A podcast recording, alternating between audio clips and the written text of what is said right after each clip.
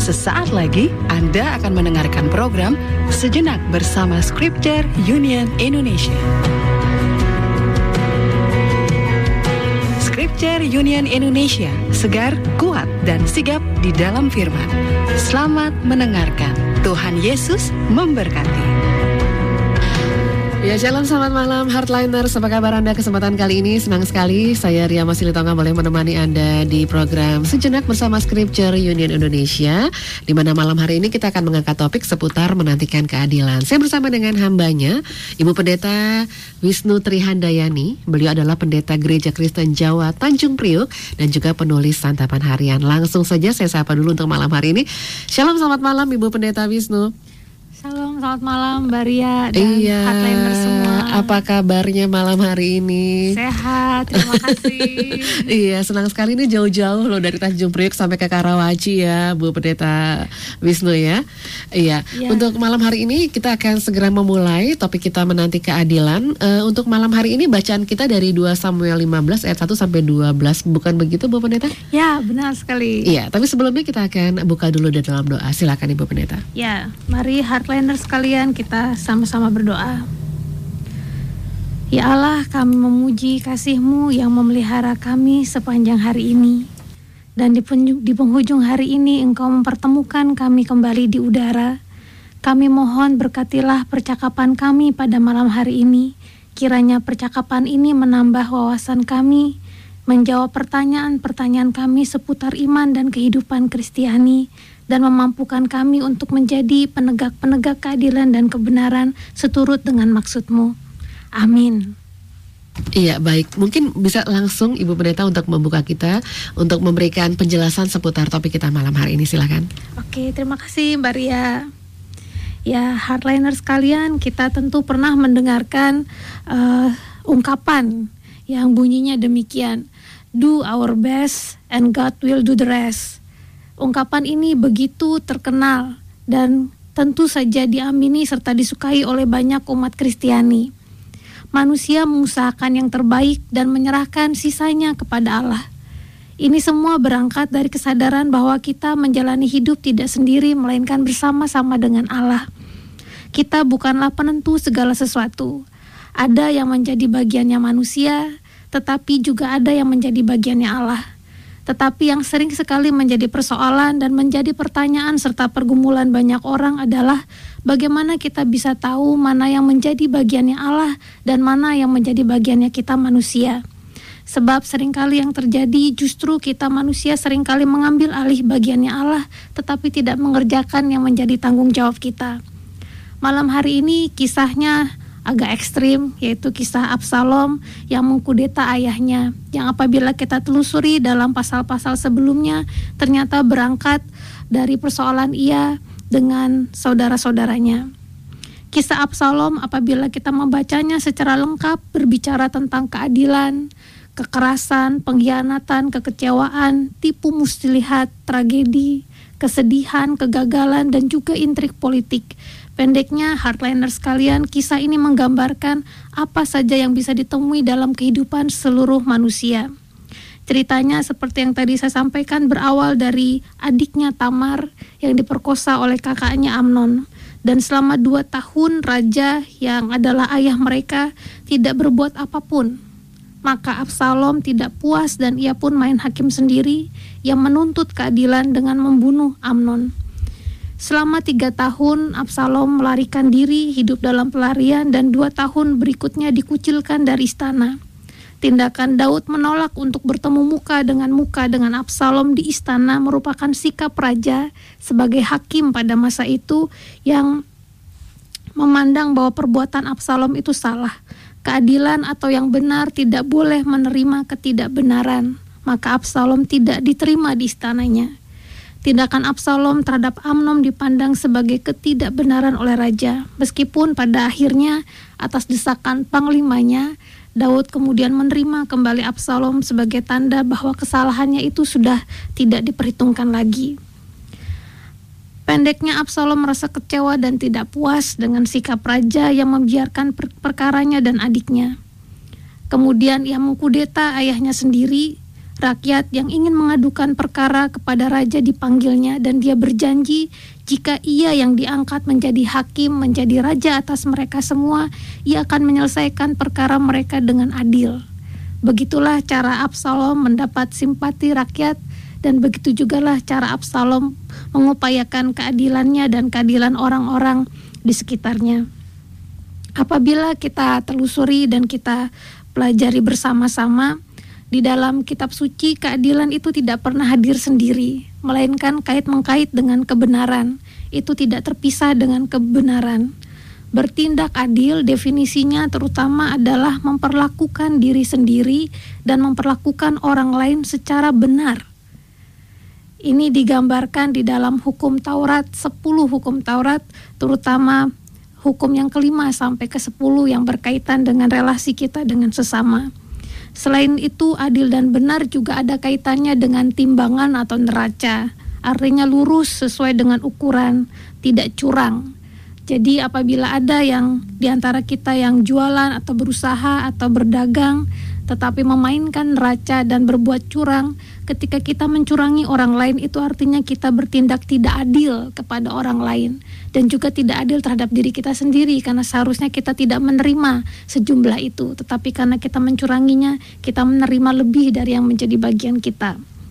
Keadilan dan kebenaran selalu dikaitkan dengan sifat atau karakter Allah dan keadilan dan kebenaran ini juga menggambarkan pemeliharaan Allah untuk manusia, bagaimana cara Allah memperlakukan ciptaannya. Dan kebenaran juga memiliki makna maksud hati yang tulus murni, yang lurus hati, dan juga penyerahan diri. Keadilan dan kebenaran juga dikaitkan dengan pemerintahan Allah, bagaimana cara Allah mengatur kehidupan seluruh umat manusia. Keadilan itu tampak dalam tindakan Allah membela yang rentan, membela mereka yang patut dibela, dan juga penghukuman Allah atas mereka yang tidak benar. Yang berikutnya, konsep adil bukanlah sama rata sama rasa, kalau yang kakaknya nerima 100, adiknya juga harus nerima 100.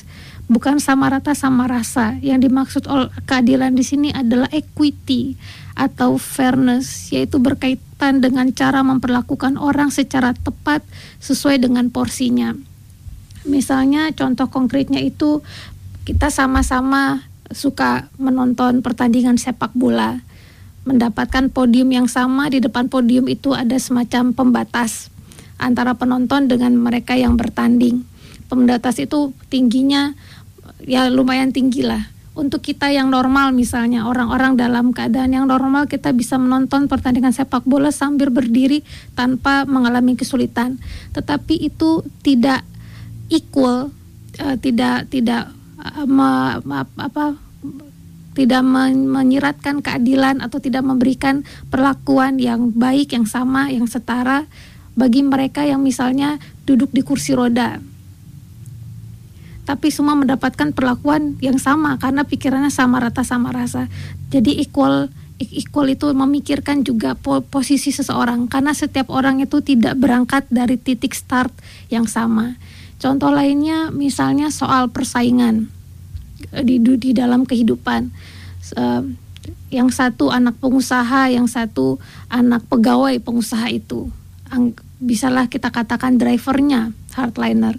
Mereka sama-sama punya anak. Anak pengusaha ini uh, tentu saja tidak akan disekolahkan di sekolah biasa, disekolahkannya di sekolah yang uh, apa yang ber, bertaraf internasional, masih di les dikursusin macam-macam, keahlian macam-macam. Nah, sementara yang supir ini tentu saja anaknya sekolah-sekolah biasa, negeri bahkan mungkin sampai SMP atau sampai SMA dia sudah tidak bisa lagi menyekolahkan anaknya itu. Dan ketika dua-dua ini bersaing dalam kehidupan nyata, tentu saja mereka sekali lagi berangkat dari titik start yang berbeda dan tentu harusnya mendapatkan perlakuan yang tidak sama. Jadi yang keadilan dan kebenaran ini juga memikirkan hal-hal semacam itu. Kondisi seseorang itu berbeda, kondisi setiap orang itu tidak sama, maka cara memperlakukannya pun perlu memperhitungkan titik berangkatnya setiap orang. Maka selalu ada kaitannya juga dengan kemurahan, dengan kebaikan, dengan porsi setiap orang dan juga menyangkut hal-hal yang etis. yang sering kali uh, yang diangkat dari uh, kisah kitab suci ini uh, soal Abram yang tawar atau nego tawar menawar dengan Allah ketika Allah menceritakan maksud hatinya hendak menghukum Sodom dan Gomora. Lalu Abram terus menerus menawar bagaimana kalau ada 50 orang, kalau 45, kalau 40 sampai tinggal 10 orang.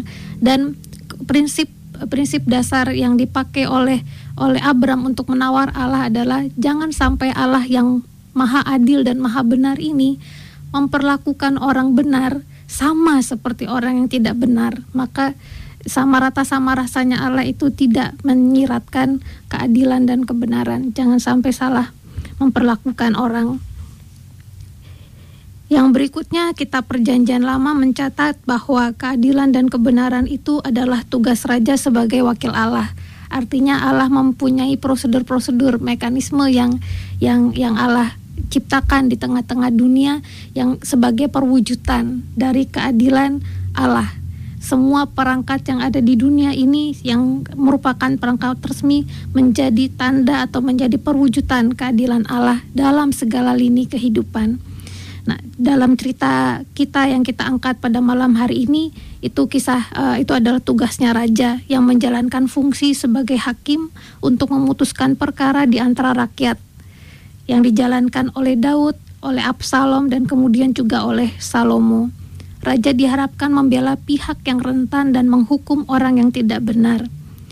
Karena selalu dikaitkan dengan Allah, maka keadilan dan kebenaran itu juga dipahami sebagai anugerah atau pemberian Allah.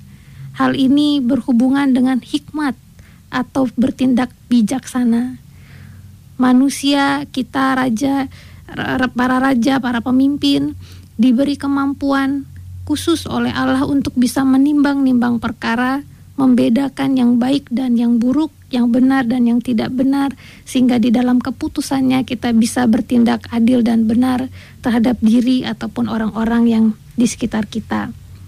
Dengan demikian hardliner ternyata keadilan dan kebenaran itu bukanlah konsep yang sederhana, melainkan sebuah konsep yang luas dan rumit yang pada intinya keadilan dan kebenaran itu selalu berkaitan dengan kehidupan bersama dengan Allah, soal relasi, kehidupan bersama dengan Allah dan sesama, cara kita memperlakukan diri sendiri dan orang lain, berkaitan dengan sikap murah hati, artinya tidak hanya asal menghakimi, menghukum, atau menjudge seseorang itu salah dan diri kita lah yang benar, mengupayakan keadilan diri kita atau orang-orang yang kita kenal, tapi juga harus disertai dengan sikap murah hati. Selain membela dan melindungi yang rentan, tapi juga kita mesti memastikan bahwa tindakan itu berangkat dari motivasi yang bersih, hati yang bersih, hati yang murni. Sehingga tindakan kita pun menjadi murni juga. Jadi tidak tidak gampang ternyata untuk bisa menciptakan sebuah keadilan dan kebenaran. Sebuah tindakan itu bukan hanya benar, tapi harus adil. Bukan hanya adil, tapi juga sekaligus haruslah benar. Misalnya ya ini uh, uh, sesuatu yang dilematis. Kisah so, uh, anak bungsu yang yang uh, apa per, uh, meminta bagian warisannya padahal bapaknya belum mati. Dengan kata lain dia sudah menganggap bapaknya itu mati. Dari sisi mana pun dia bersalah. Dia bersalah dan dibenarkanlah kalau dia itu dihukum, dibuang, tidak diakui lagi sebagai anak. Tetapi cara sang bapak me, me, menerima kembali atau menyikapi perbuatan anaknya itu sekali lagi bukan hanya mewakili kebenaran saja secara hukum, tetapi juga bertindak adil dalam arti memahami kerentanannya, memahami kelemahannya dan juga memperhitungkan penyesalan-penyesalan sang anak itu. Artinya tidak tidak sederhana dan tidak semudah itu kita bisa menilai seorang salah atau benar bahkan apabila panduannya adalah hukum-hukum atau peraturan-peraturan yang baku atau hal-hal yang kita anggap sebagai uh, patokan benar dan salah. Memang tidak selalu mudah untuk menentukan sikap sikap saat melihat ketidakadilan terjadi atau bahkan ketika kita sendiri mengalami ketidakadilan itu? Apakah kita harus menunggu yang berwenang itu bertindak? Dan apabila kita harus berbuat sesuatu karena yang berwenang tidak kunjung bertindak, kalau kita harus berbuat sesuatu sejauh mana kita boleh bertindak? Dan bila kita bertindak menegakkan keadilan, apa yang menjadi motivasi kita untuk bertindak? Apakah murni ingin menolong orang dan memperbaiki sistem, atau didorong oleh perasaan diri yang paling benar, atau dalam kisah Absalom didorong oleh kebencian dan dendam? Bisa jadi Absalom memandang tindakan membunuh Amnon dalam rangka membela Tamar, si adik. Tetapi karena perbuatannya yang dikuasai oleh kebencian, amarah, dan dendam, hal itu berujung keburukan, tidak mendatangkan keadilan bagi Tamar, melainkan berbuntut panjang dan merusak yang menyebabkan peperangan, pertumpahan darah, perpecahan dan lain sebagainya. Dan itu bukan hanya menghancurkan orang lain tetapi juga menghancurkan dirinya sendiri. Apabila merasa diri lebih mampu menegakkan keadilan ketimbang orang lain, malah justru menjadikan si Absalom ini penindas dan membuat dia kehilangan belas kasih karena dia sanggup uh, apa mengusir ayahnya sendiri dari tahta dan bahkan sanggup itu jadi perang saudara kan sanggup terjadi pertumpahan darah demi apa yang dianggap sebagai benar dan adil. Maka uh, kesimpulannya kita perlu berhati-hati di dalam menimbang-nimbang perkara. Membela korban mati-matian belum tentu menghadirkan keadilan, menyalahkan pelaku habis-habisan belum tentu bisa mendatangkan kedamaian di hati. Iya, mungkin pertanyaan uh, selanjutnya yang tentunya nanti juga akan saya tanyakan begitu ya mm-hmm. kepada Ibu Pendeta, kalau kita berbicara seputar menanti keadilan, sebetulnya di mana sih posisi Allah? Nanti di sesi yang kedua boleh dijelaskan ya Bu Pendeta ya. Iya, okay. kita masih di sejenak bersama Scripture Union Indonesia dan tentunya nanti Anda juga boleh bergabung bersama dengan kami. Silakan melalui 0215919244.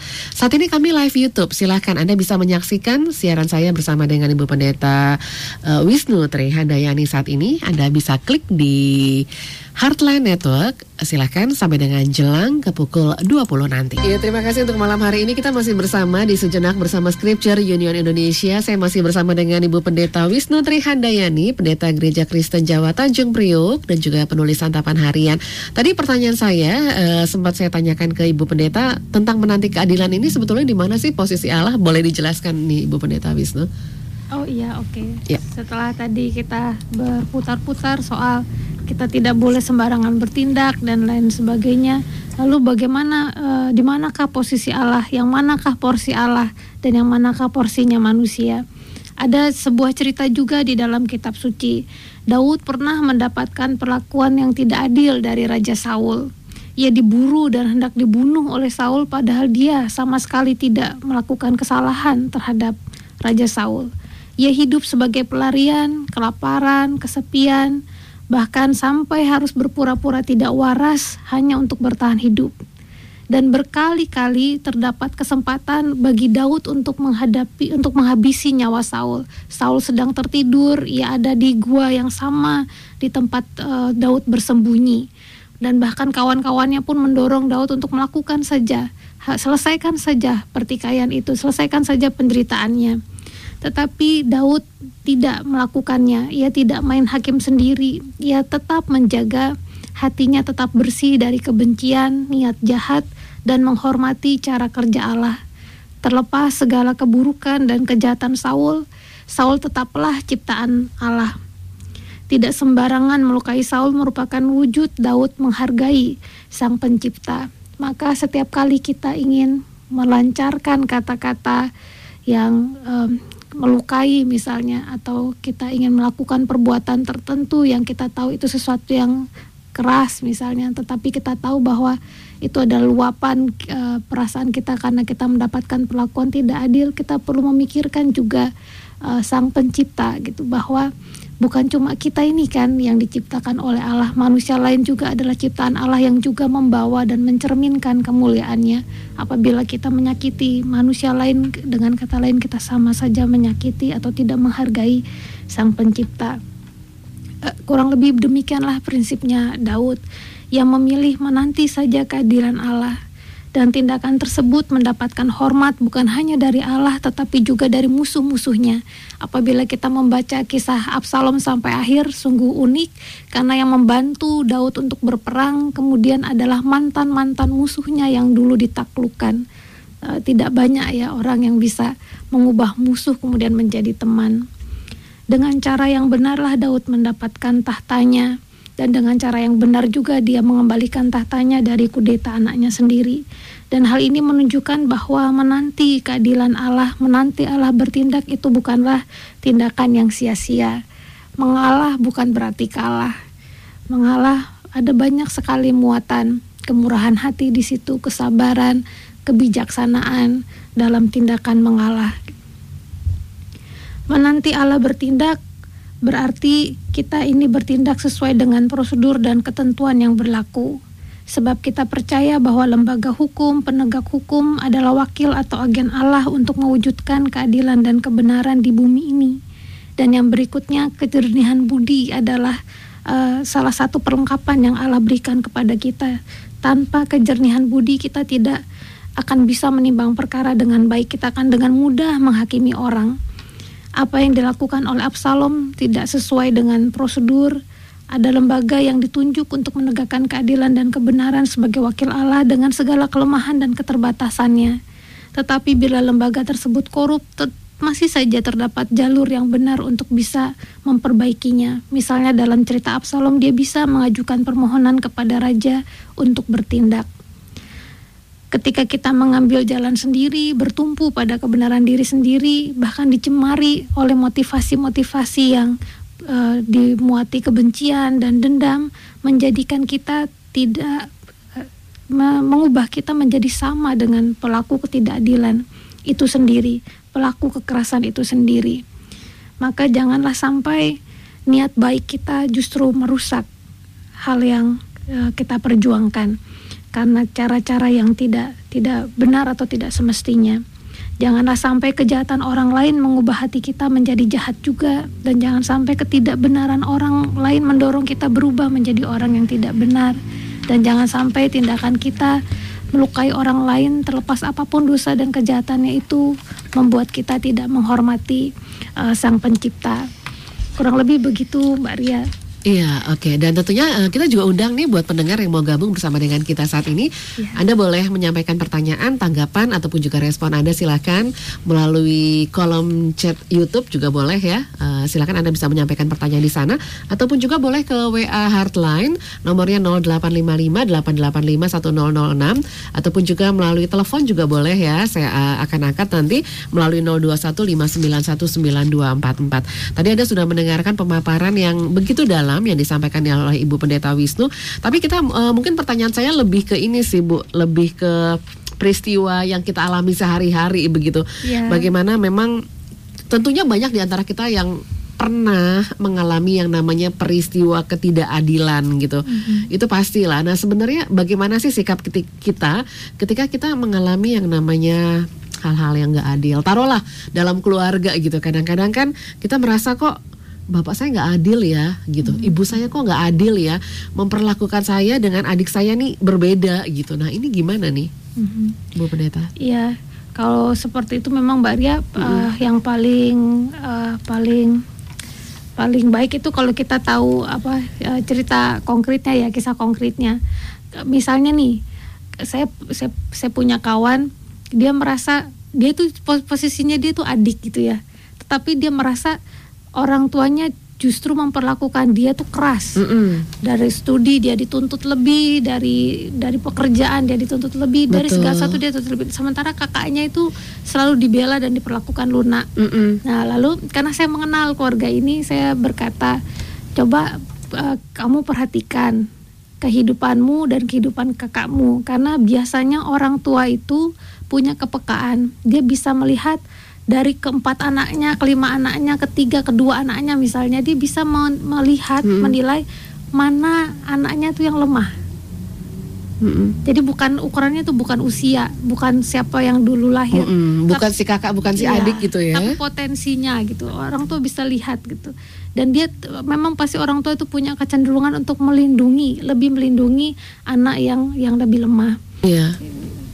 Demikian. Dan itu identik dengan yang lebih kecil gitu ya. Iya, biasanya. Ataupun Uh-uh. juga gender gitu, laki-laki Uh-uh. perempuan. Kadang-kadang kan nih eh, laki-laki ketika sedih sedikit aja diomelin gitu kan. Iya. Laki-laki nggak boleh yang namanya sedih segala macam itu peristiwa-peristiwa real yang memang atau konkret yang sering eh, kita alami. Mungkin Anda juga punya nih pengalaman ketika Anda mengalami ketidakadilan begitu ya. Anda boleh bergabung bersama dengan kami. Eh, silahkan bisa menyampaikan melalui WA, telepon ataupun juga melalui eh, kolom chat gitu. Sebetulnya banyak sekali memang hal-hal yang kadang-kadang kita tidak pahami begitu, Ibu Pendeta. Iya. Kadang-kadang nih kita sebagai manusia kan kita merasa ego ya harga diri kita tuh tinggi sehingga tadi eh, saya menggarisbawahi yang tadi Ibu Pendeta sampaikan seputar mengalah gitu. Sebetulnya kan mengalah bukan karena kalah gitu kan ya. Nah, cuma ya gitu mengalah ini biasanya soal harga diri karena kita selalu merasa benar dengan apa yang kita lakukan. Nah, ini gimana Bu Pendeta? Ya kalau ini ya pengalaman saya Mbak Ria ya ketika kita bertengkar gitu entah dengan suami entah dengan kakak dengan adik gitu apa pun lah persoalannya lah persoalan Iya. eh, salah paham lah segala macam gitu saya kadang-kadang saya merasa diri saya lah yang benar gitu Mm-mm. suami yang salah atau adik saya yang salah tapi kemudian saya berpikir kalau saya kekeh nih memperjuangkan saya benar sampai dia harus mengakui dia itu salah Mm-mm. tapi kemudian eh, di dalam rumah kan kita nggak nyaman karena kita nggak saling tegur sapa Iya. atau karena kita melontarkan kata-kata yang menyakitkan itu kan kehancuran untuk semua orang Hmm. jadi kalau bagi saya mengalah itu bukan bukan persoalan kita hanya kita me- menekan ego saja Mm-mm. atau kita eh, menekan harga diri kita atau kita melupakan hak kita untuk diakui sebagai benar Hmm. tapi lebih memikirkan yang jauh ke depannya apa ya kita mau sih apa ya istilahnya hidup hidup serumah atau hidup satu keluarga hidup satu kantor gitu tapi kita sama orang ini tidak pernah teguran sampai seumur hidup gitu Yang sakit sebenarnya kita sendiri ya. Iya, iya, Nah, ketika iya. kita melakukan itu. Iya, ya. Hmm. Artinya bagaimana caranya kita bisa memenangkan dua-duanya. Hmm. Jadi buat apa kalau buat apa ya kalau bagi saya? Hmm. Buat apa kita menang tapi cuma diri kita nih yang merayakan apa kemenangan itu. Iya, aku bener Hmm. nih, dia udah ngaku salah. Tapi orang yang ngaku salah itu hatinya hancur luar biasa itu kan. Terus dia merasa apa ya tersakiti lah, merasa tidak nyaman lagi sama kita, ngobrol sama kita, dekat sama kita. Hmm. Itu bagi saya lah tidak atau ketika satu tim ya kita Hmm. nggak bisa lagi kerjasama dengan dia itu kan sesuatu yang ah, ya bagi saya itu kekalahan sama-sama kalah jadinya Hmm. Jadi ketika kita menghadapi ketidakadilan, respon kita yang paling kuat itu adalah kita tetap menunjukkan kasih begitu ya Ibu Pendeta ya. Walaupun nggak nggak gampang sih PR banget sebetulnya. Iya. biasanya ini ya ketika memang masih terluka itu kan jadi bag- bagi saya Mm-mm. ketika kita sedang terluka sedang Mm-mm. emosi tahan dulu lah gitu Kita mundur dulu gitu mundur ya. dulu ya Hmm. luapkan dulu lah itu tetapi jangan jangan sampai diluapkan pada orang lain pada Mm-mm. orang gitu kan Iya, J- iya, artinya jangan sampai kita melakukan sesuatu yang nanti di kemudian hari kita sesali Mm-mm. karena ini pengalaman juga ya Mbak Ria.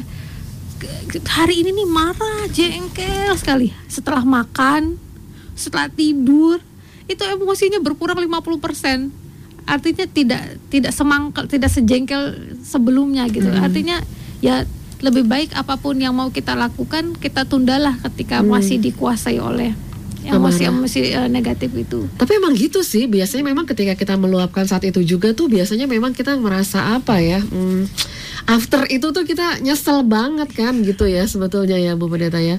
Jadi kita mundur sebentar, eh, kemudian setelah itu apa yang kita lakukan Bu Pendeta? setelah reda ya kalau bisa dibicarakan dibicarakan. Hmm, Kalau kalau nggak bisa gimana? kalau ternyata nggak bisa nih, saya saya masih nggak terima nih gitu. Tapi saya eh, marah sih nggak gitu ya, cuma untuk memulai lagi itu gimana gitu, eh, belum terima nih gitu.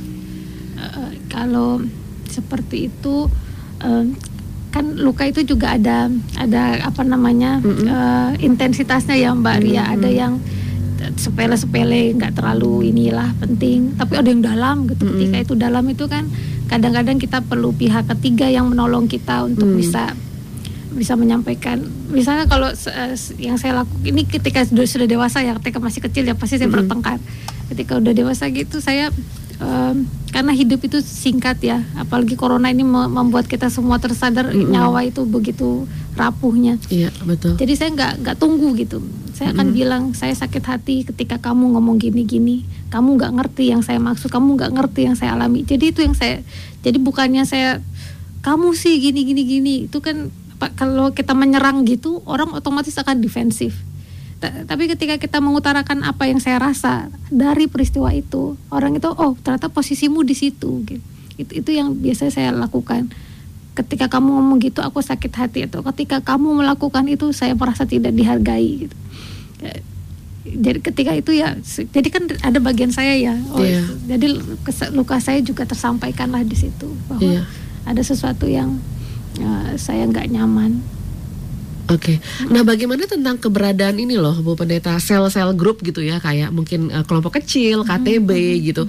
Uh, biasanya kan itu memang jadi tempat kita juga untuk kita belajar membuka diri, kita belajar membuka hati. Ketika kita menghadapi ketidakadilan di luar, kita bisa berinteraksi dengan orang. Apakah sel grup kita itu bisa kita sebut mereka adalah orang-orang yang sebetulnya bisa kita percayai gitu, ya. Bu Pendeta? Itu sangat menolong, hmm. itu sangat menolong. Uh, saya ya punya pengalaman juga ya ditolong oleh uh, sel grup itu ya lewat uh, program-program pembinaan di gereja gitu dari saya remaja dari saya pemuda itu sangat membantu Mbak Ria. Hmm. apalagi kalau kita punya sahabat yang bisa kita curhati gitu. Memang ada kalanya ketika sakitnya atau lukanya itu terlalu dalam kita mencatat ya gitu bahwa oh saya nggak bisa dengan orang ini gitu. Karena apa namanya ya nggak cocok gitu memang nggak cocok gitu. Mau diupayakan itu memang nggak cocok.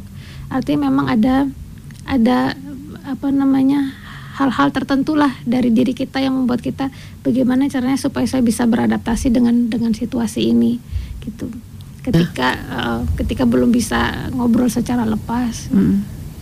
Iya, itu membantu sekali begitu sebetulnya ya. Mm-hmm. Iya, tapi kalau kita menuntut keadilan bukannya hal yang wajar gitu, Bu Pendeta? Mm-hmm kadang-kadang kan kita juga uh, ingin menuntut keadilan gitu. Mm-hmm. itu hal yang wajar juga gitu kan. Taruhlah umumnya di kantor nih gitu ya. Mm-hmm. uh, pegawai lihat perlakuan dari rekan kerja mungkin yang gak adil gitu. Mm-hmm. sehingga kita menuntut nih menuntut keadilan gitu. Mm-hmm. itu hal yang normal kan iya, sebetulnya. Ya, uh, saya setuju gitu. Artinya bukan berarti ketika kita tidak ingin melukai perasaan orang lain menyakiti perasaan orang lain terus kita uh, apa namanya hidup di dalam apa ya ke, kepura-puraan gitu ya Mbak Ria ya.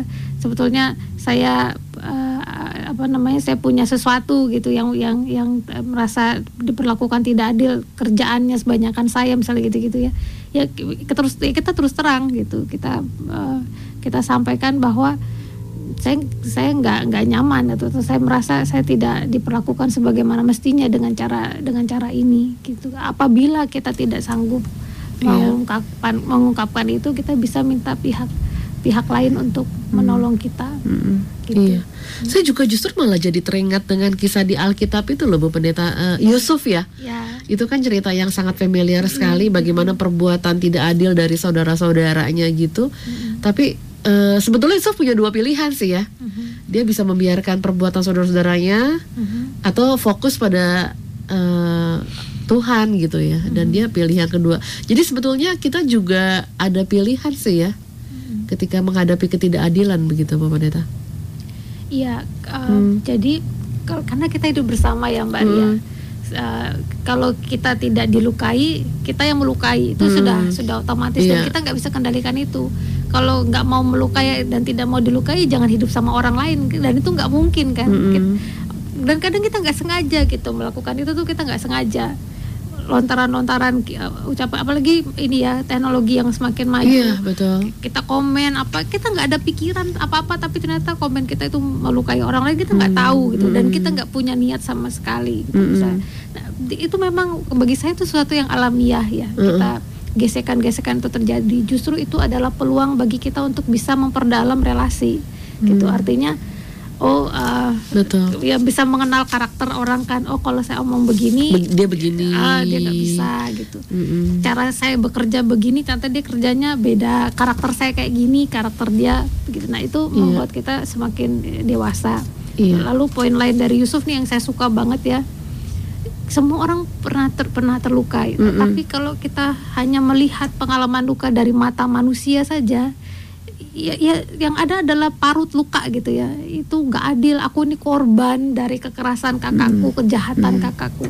Tapi dia bisa melihat meng, apa ya dia mundur gitu. Bahkan dia naik lebih tinggi. Dia lihat dari sudut pandang Allah.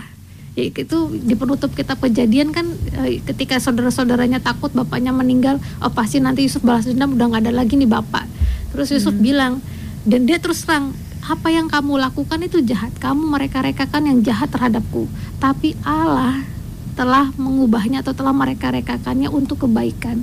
Jadi kejahatanmu itu bisa diubah menjadi sesuatu yang baik oleh Allah itu. Dan jadi itulah cara dia me- me- melihat kembali merefleksikan pengalaman hidupnya ketidakadilan yang dia terima.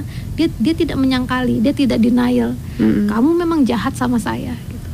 tapi Allah sudah mengubah itu menjadi sesuatu yang baik. Nah itu nah itu juga poin lain ya Mbak Ria ketika Hmm. kita terus menempatkan diri kita sebagai victim sebagai korban, Sebagai korban. ah, Hmm. kita pasti akan menuntut orang lain untuk berubah terus Mm-mm. kamu ubah dong cara kamu Dan itu nggak kelar-kelar ya, Iya, tidak menyelesaikan iya. masalah gitu. Iya, iya, betul. Hmm. Itu ya itu kan energi yang terbuang percuma kalau Iya. menurut saya. Berarti kalau kita dalam kondisi bahwa kita selalu memposisikan diri kita victim gitu, eh, kita membiarkan masalah kita yang mengontrol kita jadinya Iya, gitu ya, Bu iya, Pendeta ya. iya. Harusnya kita take over, kita yang ambil ambil alih kan, ambil kendali. Ya sudah nih, aku mendapatkan perlakuan yang tidak semestinya, yang tidak adil. Terus kita mau bikin apa? Kalau kita Iya. pingin orang itu tahu dan mengubah sikapnya, ya kita omong. Hmm. Nggak gini caranya.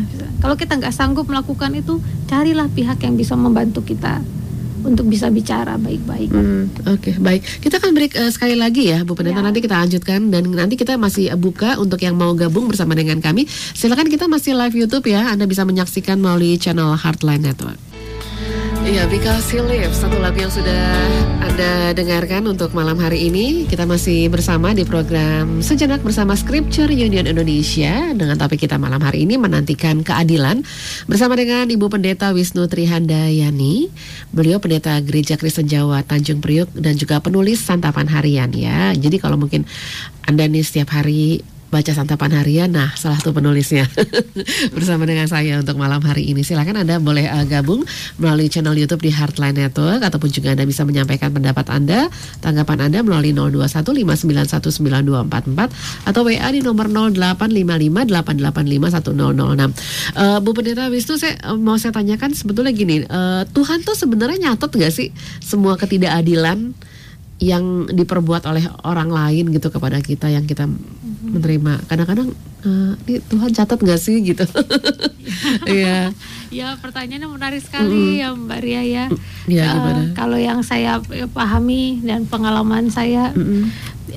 jadi ketika ketika orang orang lain nih berbuat eh, tidak adil pada diri kita, kan sebetulnya orang itu sudah melukai keseimbangan semesta ya. iya iya. Kayak semacam ada eh, tabur tuelnya lah di Ah, situ. betul betul betul. Semua kebaikan yang kita tebarkan di dunia itu akan kembali kepada kita pada akhirnya dengan cara yang yang macam-macam. Itu itu saya alami sendiri kebaikan sekecil apa pun yang kita sebarkan hal positif pikiran positif apa pun yang kita sebarkan itu akan kembali kepada kita karena Tuhan adil ya. Heeh, iya, Uh, iya, dan- iya. dan juga sebaliknya terjadi kan yang negatif itu pun akan akan uh, kembali lagi kepada kita feedback akan akan feedback lagi kepada kita Hmm. setiap jadi kalau bagi saya setiap kali pikiran buruk uh, perbuatan buruk yang keluar dari diri kita pertama-tama itu mel- melukai diri kita. Mm-mm. mencoreng mencoreng martabat kita sebagai citra Allah itu ya. Ke- jadi pertama kali yang dirugikan ketika melakukan sesuatu yang tidak semestinya itu diri orang itu sendiri sebelum menyakiti orang lain. Lalu poin yang kedua adalah ini Mbak Ria. Ketika kita diperlakukan tidak benar atau tidak adil oleh orang lain itu sama seperti Allah berhutang pada kita berhutang kebaikan berhutang untuk membela kita itu yang dilakukan eh, kalau kita baca kitab suci pasti menggambarkan itu Hmm. Yusuf itu mendapatkan perlakuan yang tidak adil dan bagaimana Allah itu membalas ketidakadilan saudara-saudaranya itu dengan segala yang baik di dalam di, di dalam kehidupannya. Bukan berarti dia lepas dari penderitaan sama sekali enggak. Tapi ketika dia be- bekerja di Potifar, dia sampai dipercaya sebegitunya. Hmm. Dijahati lagi oleh Potifar masuk penjara, dia sampai dipercaya sebegitunya oleh si kepala penjara. Dia boleh ketemu dengan orang-orang tertentu pada waktu yang tepat sampai dia bisa menjadi seorang raja muda. Jadi itulah cara Tuhan mengubah ke keburukan orang lain tuh menjadi nasib baik buat diri kita. Mm-mm. Jadi itu saya kalau ada orang bersikap tidak adil sama saya, saya nggak terlalu risau. Saya berpikir nanti Allah akan membalasnya dengan kebaikan buat saya. Hmm. Jadi bu- jadi doa saya tuh bukan Tuhan balaskan gitu. Iya iya iya. Biar orang itu jadi mengalami apa yang saya alami. Iya, tidak gitu gitu betul. ya. Tapi Kadang-kadang mulut kita nggak bisa terkontrol nih, Bu Pendeta. iya. Jadi ketika orang itu mungkin mengalami satu musibah, kita syukurin loh gitu ya.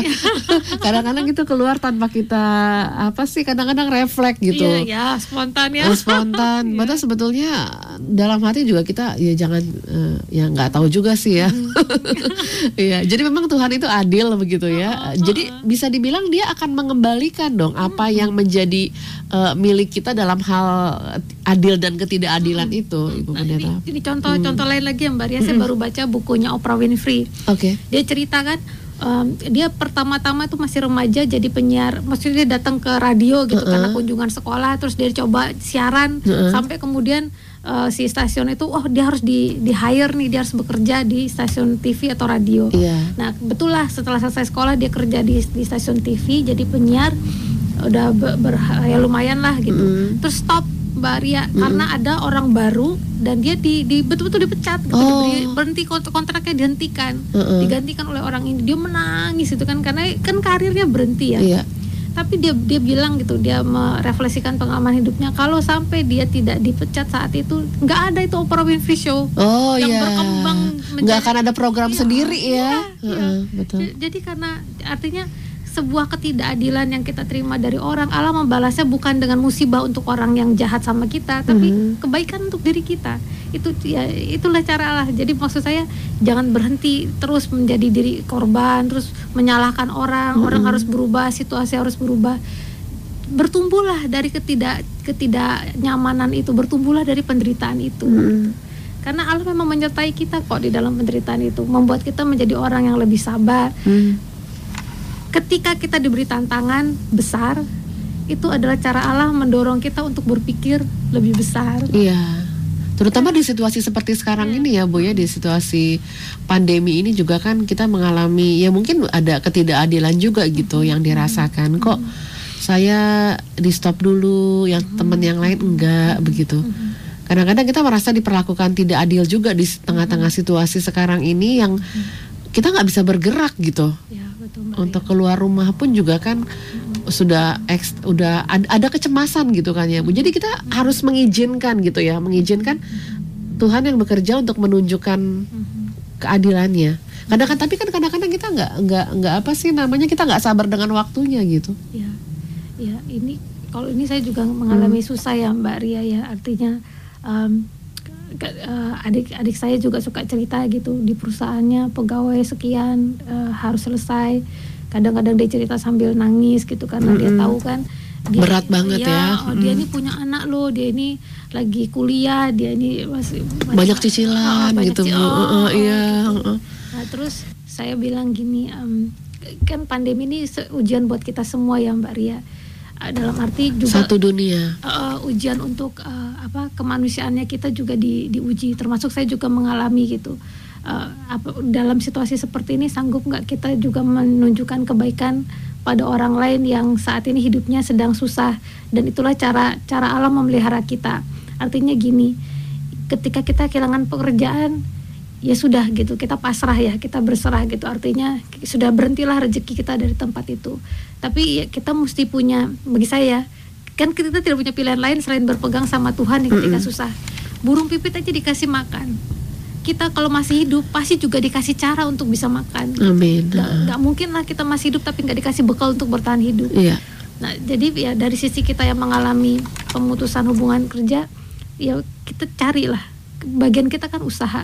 Nanti Tuhan pasti akan buka rezeki gitu bagi kita. Dan bagian untuk orang-orang yang saat ini masih mendapatkan apa penghidupan gitu, ya berarti bukan cuma memikirkan ayam aku masih bisa Hmm. makan, anak-anakku masih bisa makan, tapi juga ada teman-teman kita, saudara kita yang juga perlu makan. Saya lihat ya banyak di Mm-mm. televisi itu yang digantung-gantung beras, super mie, Iya. sembako orang jadi memang banyak sekali kebaikan yang ber- bermunculan juga di Mm-mm. dalam Betul, di situasi ini. seperti Oh, ini, iya akhirnya banyak orang-orang yang tergerak gitu ya.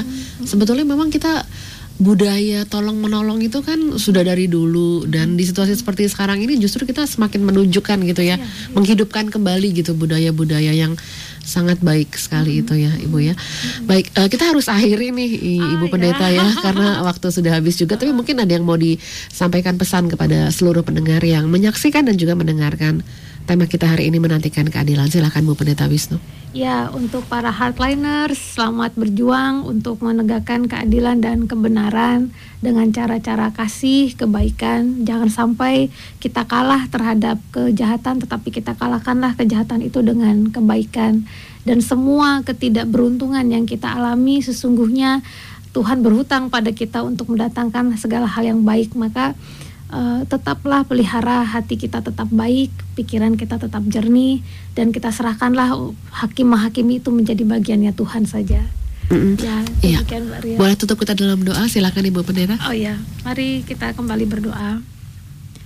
Terima kasih ya Allah karena kami boleh bercakap-cakap tentang kehidupan kami bersama-sama tentang sebuah topik yang tidak begitu mudah. Kiranya Engkau menolong kami senantiasa supaya kami bisa bersabar, supaya kami bisa mengubah luka-luka di dalam diri kami, dalam hidup kami menjadi kekuatan yang membuat kami bertumbuh menjadi manusia yang lebih kuat, lebih pengasih dan juga lebih eh, mampu menghadapi tantangan-tantangan lebih besar dalam hidup kami. Kiranya Engkau memberkati semua pendengar Heartline Radio dalam kehidupan mereka masing-masing. Amin. Iya, amin. Terima kasih Bu Pendeta Wisnu Sama-sama, Trihandayani. Ria. Iya, lain kali kita akan sama-sama lagi ya Ibu ya. Iya. Demikian uh, sejenak bersama Scripture Union Indonesia untuk malam hari ini bersama dengan Ibu Pendeta Gereja Kristen Jawa Tanjung Priok, penulis santapan harian juga Ibu Pendeta Wisnu Trihandayani yang sudah bersama dengan saya. Silakan Anda bisa menyaksikan kembali siaran malam hari ini melalui channel YouTube di Heartline Network. Sekaligus saya Riaman pamit untuk malam hari ini. Tuhan memberkati.